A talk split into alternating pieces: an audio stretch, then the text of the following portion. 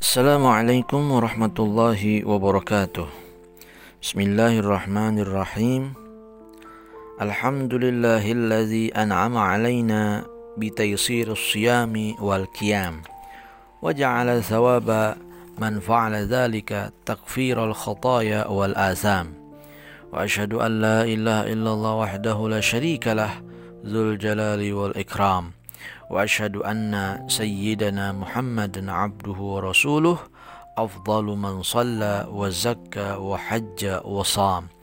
اللهم صل وسلم على سيدنا محمد وعلى آله مصابيح الظلام وأصحابه القادة الأعلام. أما بعد. Para pemirsa yang dimuliakan oleh Allah Subhanahu wa taala, pada kali ini saya akan menyampaikan materi tentang puasa mengantarkan kepada takwa. Sebagaimana firman Allah Subhanahu wa taala dalam Al-Qur'an surah Al-Baqarah ayat 183 yang berbunyi A'udzubillahi minasyaitonirrajim. Bismillahirrahmanirrahim. Ya ayyuhalladzina amanu kutiba alaikumus syiyam kama kutiba 'alal ladzina min qablikum la'allakum tattaqun. Wahai orang-orang yang beriman, diwajibkan atas kalian berpuasa sebagaimana diwajibkan atas orang-orang sebelum kalian agar kalian bertakwa. Menurut Asy-Syarif Salim Abdullah Asy-Syatiri di dalam kitab بوغية الطالب المنهوم في بسط بعض الأحكام الفقهية والذوكية للصوم Beliau menyebutkan bahwa ayat ini menjelaskan tentang puasa itu adalah wasilah atau perantara yang mengantarkan manusia kepada takwa. Menurut beliau, ketakwaan seorang hamba itu bisa bertambah sesuai dengan ibadahnya kepada Allah Subhanahu wa taala. Tanda takwa itu adalah keimanan, amal soleh, perbuatan baik dan menjauhkan diri dari larangan agama. Nah, sehingga semakin bertambah ibadahnya, maka semakin bertambah pula ketakwaannya. Nah, sebaliknya, semakin lemah ibadah seseorang, maka semakin lemah juga ketakwaannya. Nah, oleh karena itu, menurut beliau, puasa di bulan Ramadan merupakan ibadah atau wasilah atau perantara yang mengantarkan manusia kepada takwa. Puasa dapat mengantarkan kepada takwa. Pertanyaannya, Bagaimana puasa dapat mengantarkan manusia kepada takwa? Sebelum menjawab pertanyaan ini, maka terlebih dahulu kita mesti mengetahui apa yang dimaksud dengan takwa. Takwa berasal dari akar kata yang bermakna menghindar atau menjauhi atau menjaga di menjaga diri.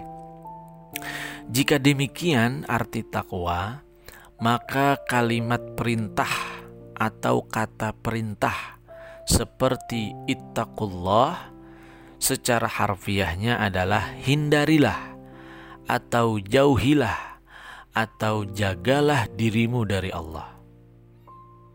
Nah ini jika kata perintah ittaqullah secara harfiah diartikan seperti tadi, jauhi, jauhilah dari Allah atau jagalah dirimu dari Allah, maka tentunya makna ini tidak lurus, bahkan mustahil dapat dilakukan oleh makhluk.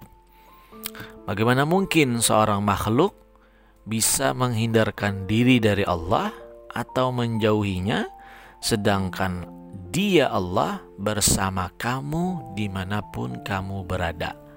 Wallahu ma'akum aynama kuntum. Maka dari itu mesti ada kata yang disisipkan atau ada kalimat yang disisipkan yang dapat meluruskan maknanya. Misalnya kata siksa. Ya, kita sisipkan kata siksa atau kata yang semakna dengan siksa. Sehingga perintah bertakwa itu nanti artinya adalah menghindarkan diri dari siksa Allah. Nah, jadi ada kata yang disisipkan ya antara menghindarkan diri dengan kata Allah. Lalu nanti maknanya adalah ittaqullah, maknanya menghindarkan diri dari siksa Allah. Mesti ada kata-kata yang disisipkan ya. Nah, sika, uh, siksa kita berbicara tentang siksa. Siksa Allah itu ada dua macam. Pertama, siksa di dunia. Siksa di dunia ini muncul akibat pelanggaran terhadap hukum-hukum Tuhan yang telah ditetapkannya di alam semesta ini.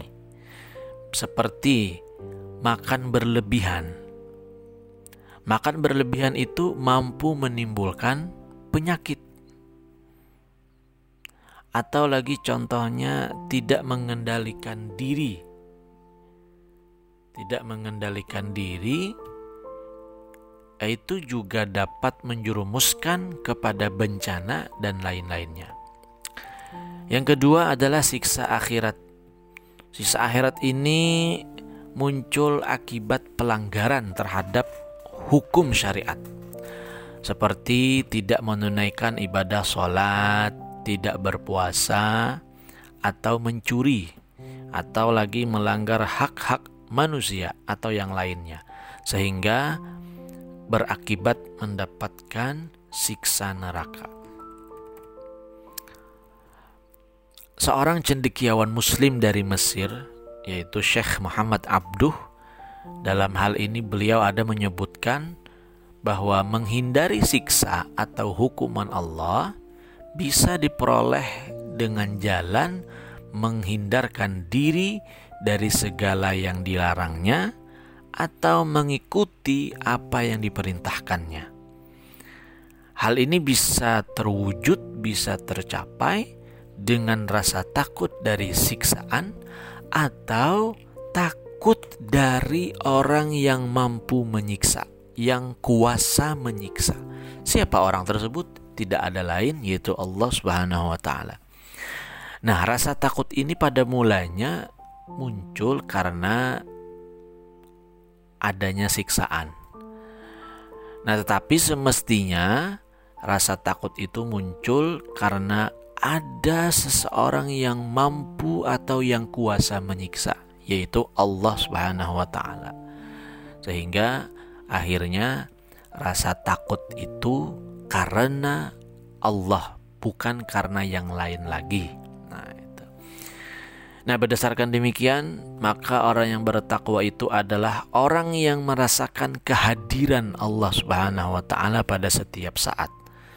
Sebagaimana ada hadis yang berbunyi sembahlah Allah bagaikan melihatnya Lalu disambung Nabi, jika tidak mampu, maka paling tidak kita menyadari bahwa Allah melihat. Nah, itu. Tentunya banyak cara yang bisa dilakukan untuk mencapai hal-hal tersebut. Antara lain yaitu dengan jalan berpuasa.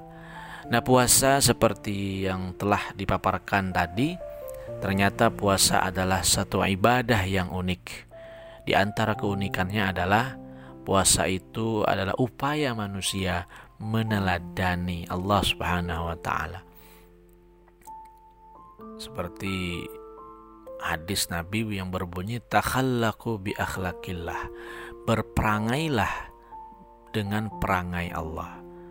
Nah, puasa merupakan atau salah satu upaya seorang hamba dalam meneladani Tuhannya yaitu Allah Subhanahu wa taala.